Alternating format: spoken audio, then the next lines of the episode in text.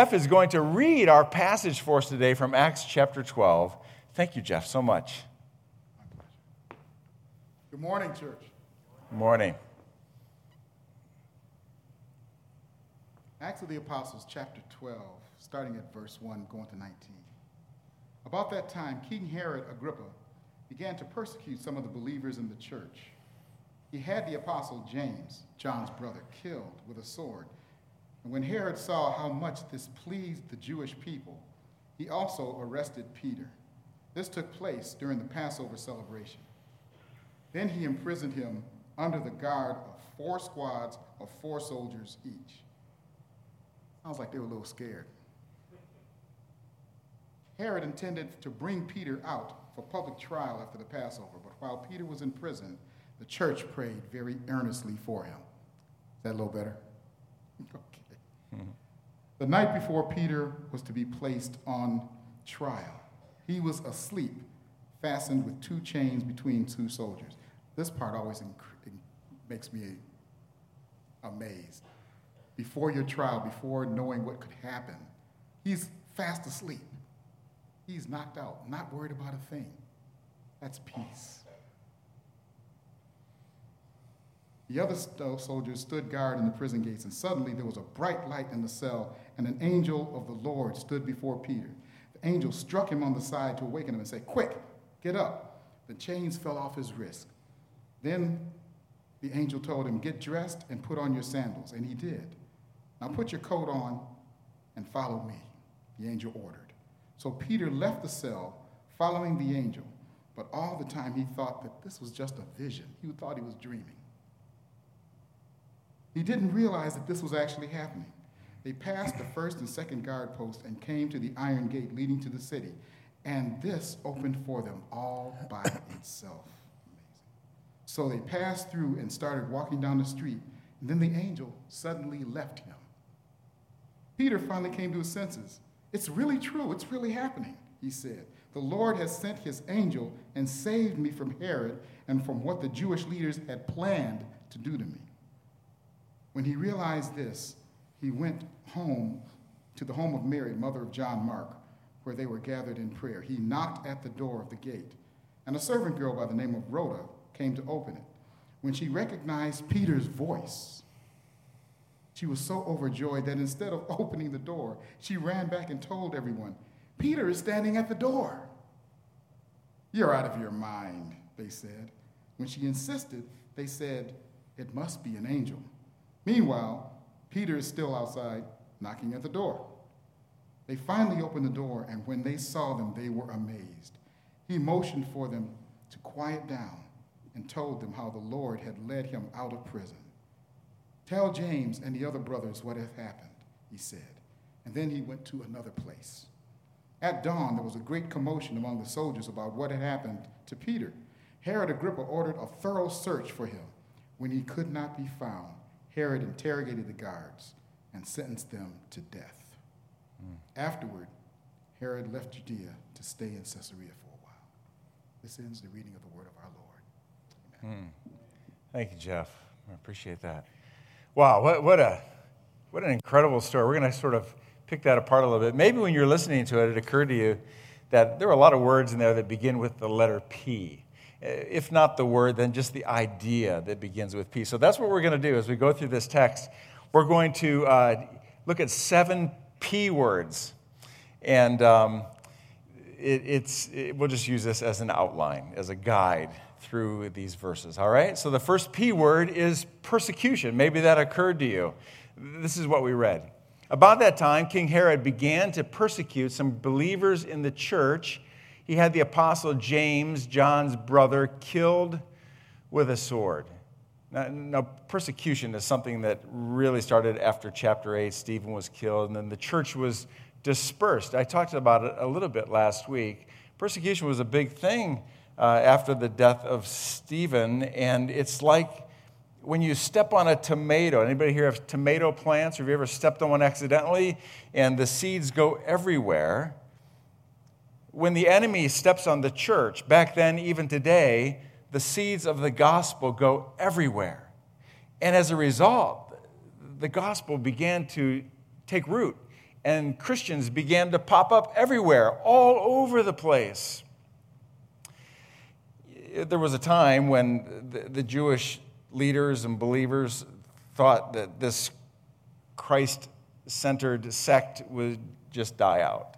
But now it's become a real thing and a threat to Judaism, and it infuriates them. Well, Herod, being sort of the ultimate people pleaser, there's two P words for you, the ultimate people pleaser who tries to be in the good graces with the Jewish people, thinks, I know what I could do. Why don't I take one of their top leaders, who is James? He was the brother of John. Do you remember the sons of thunder Jesus calls these two disciples? There's another James later on, the half brother of Jesus, but, but this is James, the brother of John. And he has him imprisoned, and he has him killed, put to the sword, which means most likely he was beheaded. So now he's in prison. Uh, uh, uh, that brings us to our next word prison itself. Because really, the story is about Peter. When Herod saw how much this pleased the Jewish people, he also arrested Peter. This took place during the Passover celebration. Things went so well with the arrest and the execution of James. Why not do it again? Now, this is not Peter's first rodeo. He's been in prison before. If you remember back in Acts chapter 5, he was in prison with a few other apostles and then miraculously escaped.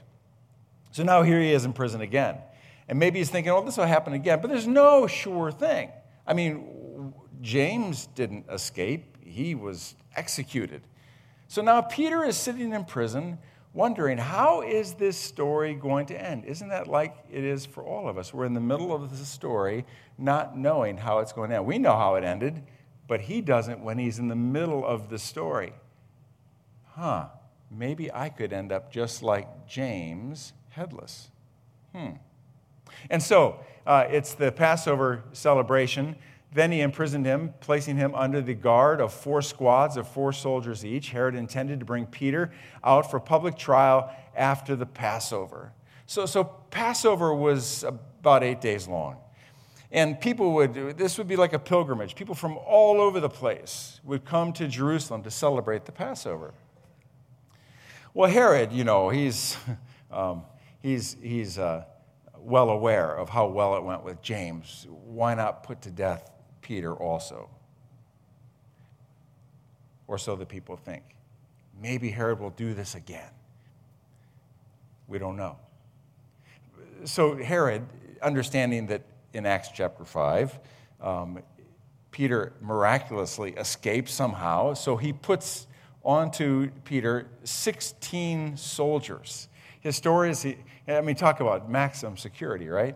Historians tell us that the, the two of the soldiers were literally chained to Peter. So, so if the chains moved or made any noise whatsoever, they would know. Uh, let's just take a moment and acknowledge something. Here's Peter, maximum security, in prison, who has not done anything it's unjustifiable. Here he is sitting in prison uh, just because he is a Christ follower. He believes in Jesus, only because he is trying to do what is right in God's eyes. That's why he's in prison. Um, let me just take a moment and give you a sidebar comment, which I mentioned last week, I would say this week. If you have a chance, go to a particular website. It's called opendoors.org, opendoors.org. It, it, it, will help you understand how real persecution is today. Uh, there you'll see the, the, the, top 10 countries where persecution of Christians is happening so profoundly, and so many other places in the world. It starts with Afghanistan, number 10 is India, and those in between and beyond. 360 million Christians today suffer because, to one degree or another, because of their faith. So, back to Peter. He's unjustifiably imprisoned. No place to go, nothing to do. And wondering, as he sits there behind bars in chains, maybe I will end up like James. And so, the church prays. But while Peter was in prison, the church prayed very earnestly for him. They just prayed. I mean, there was nothing else they could do. I have a really good friend. I had a really good friend. His name was John. He was one of my best friends in the Akron area. He was like a mentor to me, just a dear friend. We did so many things together. A couple years ago, he died from, from COVID. Terrible thing. that said, he was known as being a prankster and he was just fun in so many different ways. And oftentimes we were in settings where, when it came time to pray for somebody or for something, or maybe just a meal. And somebody would say, Let's pray. And he would always say, Has it come to that? Has it come to that, that we need to pray? At the end of the day, to whom else do we turn? There, there's a quote in, in, a commentary that says, when, when every other gate is shut and locked, the gate to heaven is wide open. We take advantage of that open gate through prayer. To, to, to whom else can, can we turn? To, to whom else can we go for the needs that we have? I imagine today some of you have already prayed for somebody, for something something for God to intervene. My wife and I pray together almost every morning for, for certain people, for certain things to happen because we, we have nowhere else to go. We are helpless, and I bet you feel the same way. Prayer is essential. We want to be a praying church. As Christ followers, we are to be praying people. And I don't know where you are in that journey of prayer, but we can always get better. I, have never heard somebody say, I'm where I want to be. I want to show you um, and just invite you actually to let us be a praying church for you. Almost every week, we, we point people to the Connect card on the, on the bulletin that you receive when you come in. It's a place to put your prayer requests. I want to show you three different ways you can let us know how to pray for you. One is fill out a Connect card during the weekend services, share your prayer request or need, and make sure to let us know you want a personal follow up. So that's one way you can do that. I'm saying these things because some of us in this room feel imprisoned by the problems and pains and struggles and hardships that we feel. And number two, a second way, just call us at that number. Write it down. Take a picture of it if you want. Share your prayer request or need and make sure to let us know you want personal follow up. If, if you don't tell us, we won't know. And a third way is this just email us at that, at that uh, address right there. Again, take a picture if you like, share your prayer request or need. Make sure you let us know that you want personal follow up. Here's the thing we want, we really want to be known as a church of care and prayer, but you need to make us aware. How's that for rhyming? Care and prayer, but you need to make us aware. We need to know. I want to, I want to, now I'm inviting you to let us pray for you. But I also want to invite you to pray. Some of you are at that point in your own spiritual life journey where you, you, you, you want to pray for others, but you're not sure how. We will put you on our prayer team and invite you to pray for others. So, this is what you do. On your Connect card today, on that worship bulletin that you received, just write your name, your contact information, and just write the word prayer team. That's all you got to do, all right? Prayer team. Just write that down, and we'll take care of it, all right? And so, so back to the story of Peter. They prayed. They, they prayed not knowing how the end of the story would turn out. They prayed to God who was seemingly inactive, praying that he would be active. They, they, they, prayed not knowing how God would respond. They prayed understanding that God knows and sees what we do not. They simply prayed. Uh, um, while Peter was in prison, the church prayed very earnestly for him. Uh, another uh, way to say very earnestly is intensity and, and continuity. There's a sense of fervency. I want to ask you when you pray, do you plead, do something for us, but talk sense of begging God? not that he's tight fisted and doesn't want to do something for us, but just entreating God. God, please, we, to whom else can we turn? And so this is what the church did. They, they prayed. They prayed.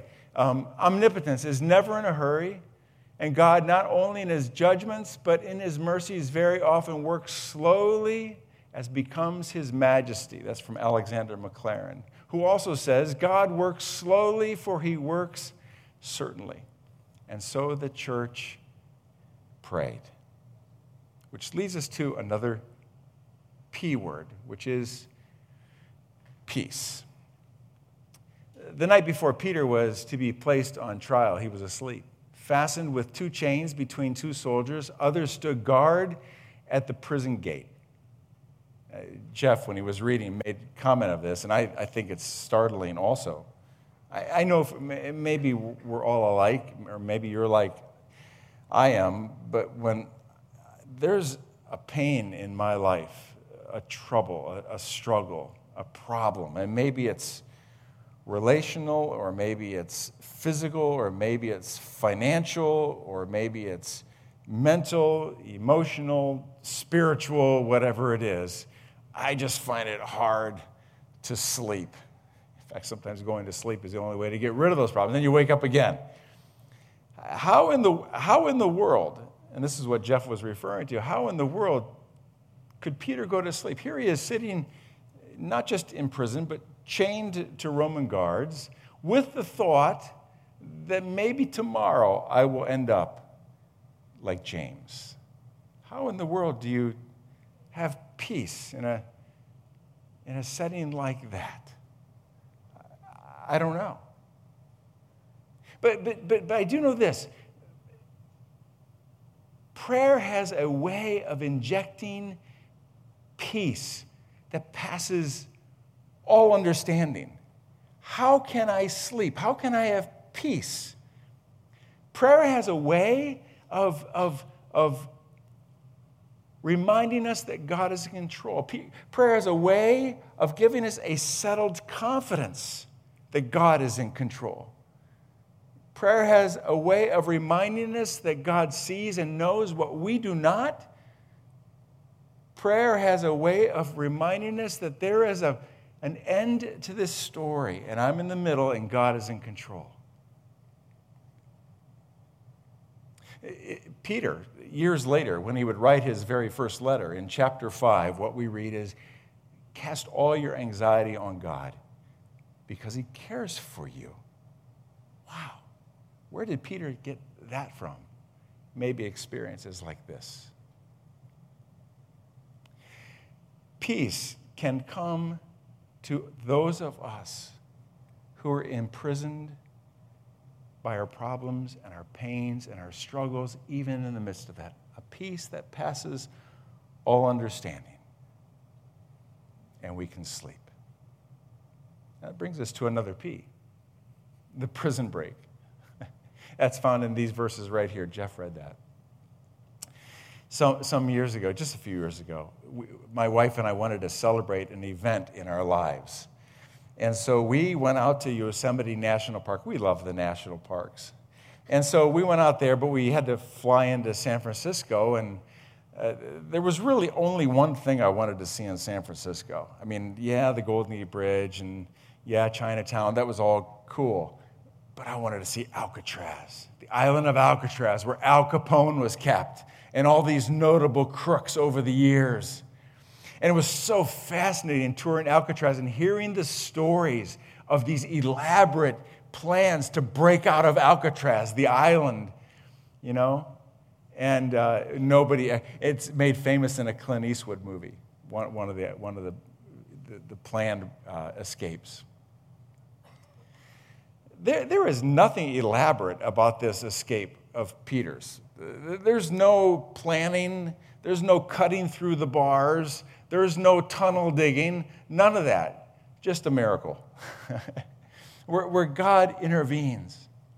And, and eventually, uh, Peter is, walking along, thinking he's having a vision, and all of a sudden he comes to his senses, and what he realizes is that God is at work in my life, and all along, God had a plan for me. And uh, that leads us to the idea of a plan. This is, this is what we read. Peter finally came to his senses. It's really true. He said, The Lord has sent his angel and saved me from Herod and from what the Jewish leaders had planned to do to me. And it's true, Herod and the Jewish leaders, they had a plan for Peter to make an example of him. But there is, there, there, there, there is no plan that can defeat God's plan. God had a plan that overrode their plan. And there is no, there is no prison that you might be in, characterized by the problems and pains and whatever you're facing, that, from which God cannot release you. And there is no problem or struggle you're going through in which God cannot effect his plan for your life. And this is what we believe as Christians. We have that God has a plan for each of us. Which brings us to our last P word, which is praise. When he realized this, he went to the home of Mary, the mother of John Mark, where many were gathered for prayer. Where Peter returned to was the place where they typically would gather. Most likely is the place, as historian tells us, the place where the, the upper room, where they had the Last Supper with Jesus. He knocked at the door in the gate, and a servant girl named Rhoda came to open it. When she recognized Peter's voice, she was so overjoyed that instead of opening the door, she ran back inside and told everyone Peter is standing at the door. And I imagine Luke chuckling as he writes this, as this girl is overcome with excitement. She's stunned that Peter is there she absolutely forgets to open the door. You're out of your mind, they said. When she insisted, they said, they decided it must be his angel. Uh, understandable. In, in, the, in Jewish custom, Jewish belief back then, this is partly where the idea of a guardian angel comes from. They believed that a person had a guardian angel, and that guardian angel at times could take the form of the actual person they were assigned to guard. You're out of your mind. Isn't it interesting sometimes how we pray for something and then it comes about and we absolutely forget that we've prayed about this or we forget to stop and just praise God?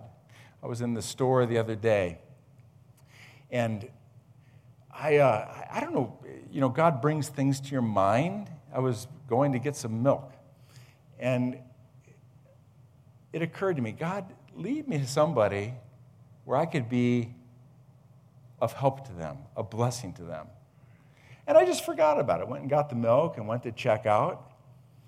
And sure enough, here are a couple of people who I recognized, they recognized me from the chapel, and I was able to come alongside them with a word of help. It didn't occur to me till I got home wait a minute. I had prayed, and look what happened. And I just wonder at times, when you pray, do you really believe God has the ability to act? And do you give him praise for what he has done? It goes on. Meanwhile, Peter continued knocking. When they finally opened the door and saw him, they were amazed. He motioned for them to quiet down and told them how the Lord had led them, led him out of prison. Tell James and the other brothers what happened, he said, and then he went to another place. And that's the end of the story. And so we have our seven P's. We've got persecution, we've got prison, we've got prayer, which was huge, peace. There was a plan all along to break Peter out of his prison, which led to praise. Now, that's the end of the story. But this story of Peter makes me think of stories in the rest of the Bible. I think of particular characters like Abraham, or like Job, or like Joseph, or like David, or like Ruth, or like Esther, or like Daniel, and some of the other prophets in the Bible. But getting in the New Testament, I think of Mary, and then all of the apostles, including Peter. And I think, you know, each of those characters were like Peter in our story. Each of those characters I just mentioned, we know their stories. We know how their stories end, but all of them had to exist in the middle of their own story. And each of them, each of them did not know how it would end. But in each of those stories, what we get a sense of is that all along, God had a plan for their lives. And their job was to not give up, but to look to God, to seek God, to call out all of us.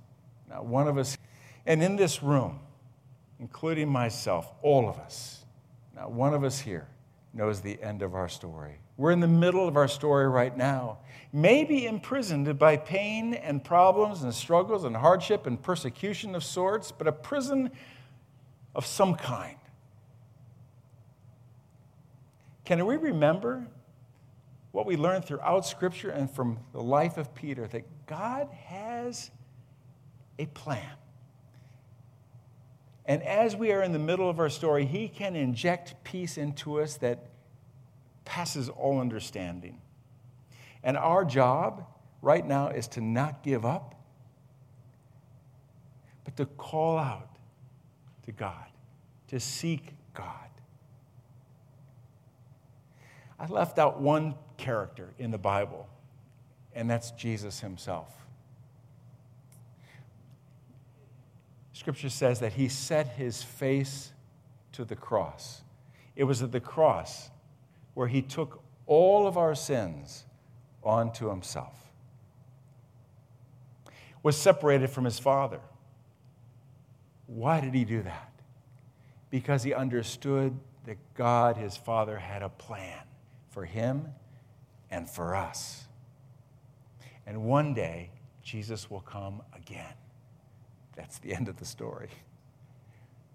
Between now and the end of the story, may God find us praying, faithful, calling out to Him, seeking Him. Let me just give you a, a, a few next steps as we talk about prayer, especially.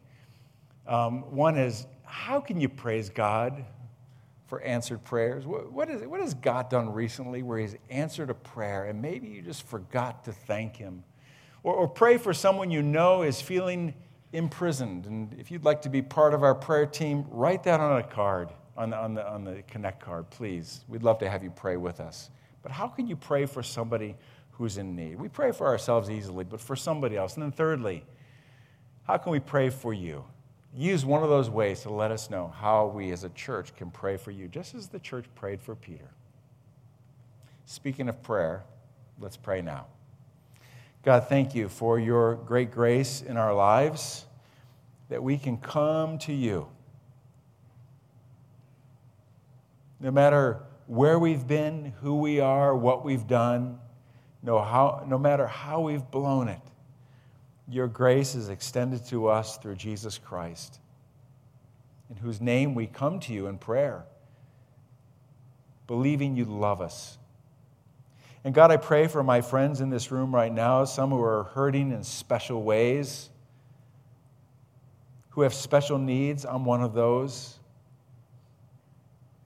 God, you, would you remind us that you have a plan for our lives? Would you fill us with the peace that comes only from you? Thank you. To whom else can we turn? Has it come to this? Yes. We come to you in prayer. In Christ's name we pray. Amen. Hey, hope you're at the, hope you're at the picnic this evening. We'll see you then.